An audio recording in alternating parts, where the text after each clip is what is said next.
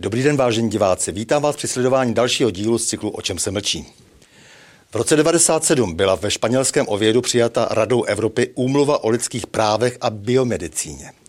Základním důvodem tehdejšího přijetí úmluvy byla úprava celé oblasti lidské bioetiky a proto byl takto vytvořen rámec zásad, které měly zabránit závažnému porušování lidských práv a lidské důstojnosti.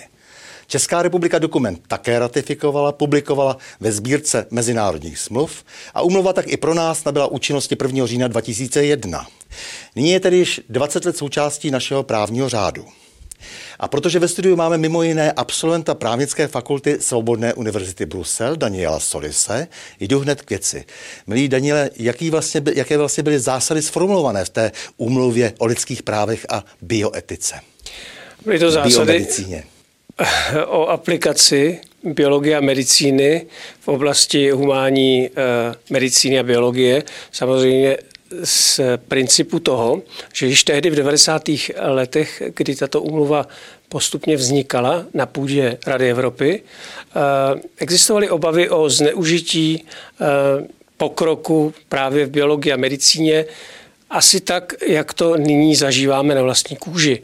Takže tehdy se setkali členské země eh, a přijali tuto úmluvu, která tedy měla jak podporovat výzkum a, a vývoj v biologii a medicíně, jak diagnostický, preventivní, tak i ten terapeutický, ale eh, snažila se o to předjímat možná zneužití na, eh, v oblasti tedy třeba genomu, v oblasti obchodu s orgány a v oblasti zneužívání z komerčních důvodů právě medicíny. Takto vznikla ta umluva a jak si již řekl, byla přijata i do našeho právního řádu, takže by měla platit. Jenže ejhle, co v dnešní době zažíváme, tak nevypadá, jako by tato úmluva byla Eh, důsledně dodržována.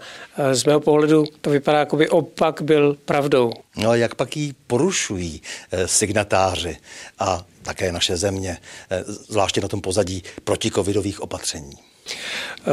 Já bych tedy výmul začátek, začátek této, vyňal z této umluvy první dva články prakticky, protože tam je řečeno Eh, to, co by odpovídalo na, na tvoji otázku.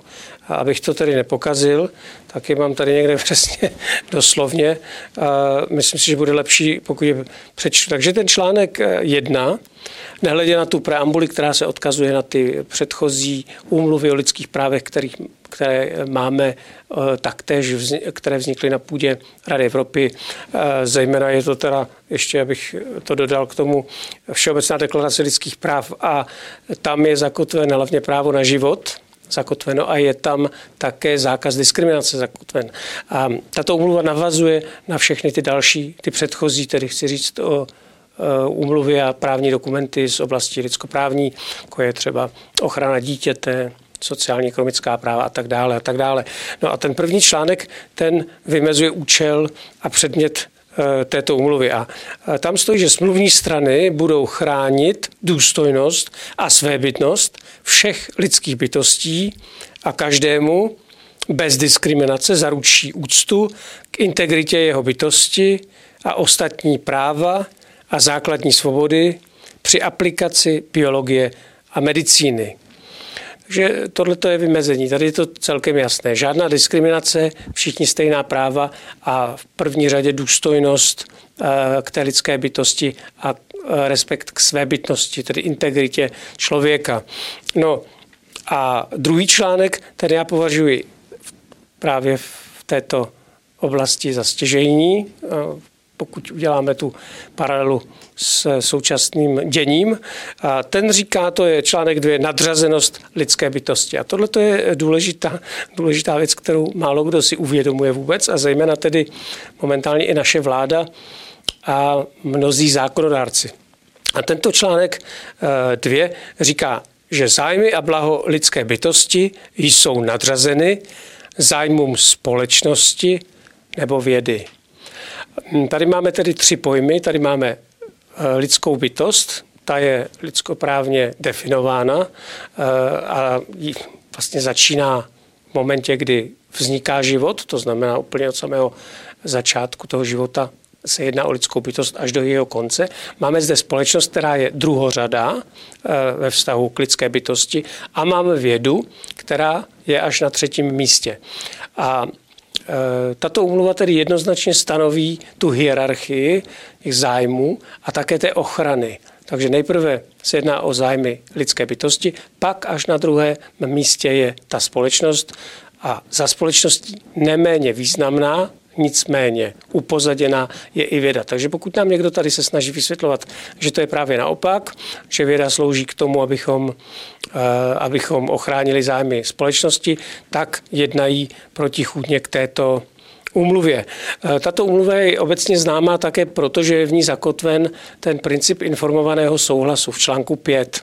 O tom zde nehodlám hovořit, protože nemáme na to čas, ale myslím si, že zrovna tento princip je obecně již zaveden eh, v podvědomí lidí.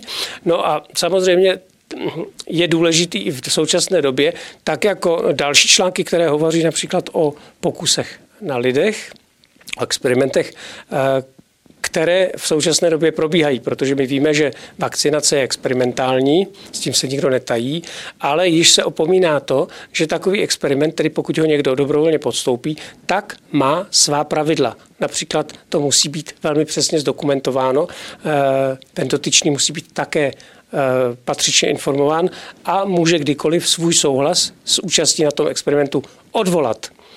Tak, takže, takže je to vlastně jeden z mnoha dalších případů, kdy ani představitelé Evropské unie, ani členské státy, které přijali na sebe tyto závazky, je opět nedodržují. Přesně tak, Stando. Mm-hmm. Je mi to velmi líto, ale považuji to za důležité eh, s touto informací přijít na veřejnost, aby veřejnost věděla, že takovéto válcování parními válci, které jsou zde momentálně nastaveny, že není únosné a že existují mechanismy, jak se tomuto bránit. A to je právě s odvoláním na tuto mezinárodní smlouvu a na ostatní smlouvy z té lidskoprávní oblasti, jak jsem již uváděl, eh, tu, eh, včetně univerzální deklarace lidských práv. A kde je stanoveno právo na život a zákaz diskriminace. Milí Danieli, já ti moc děkuji za rozhovor a s vámi, milí diváci, se těším na další pokračování cyklu O čem se mlčí.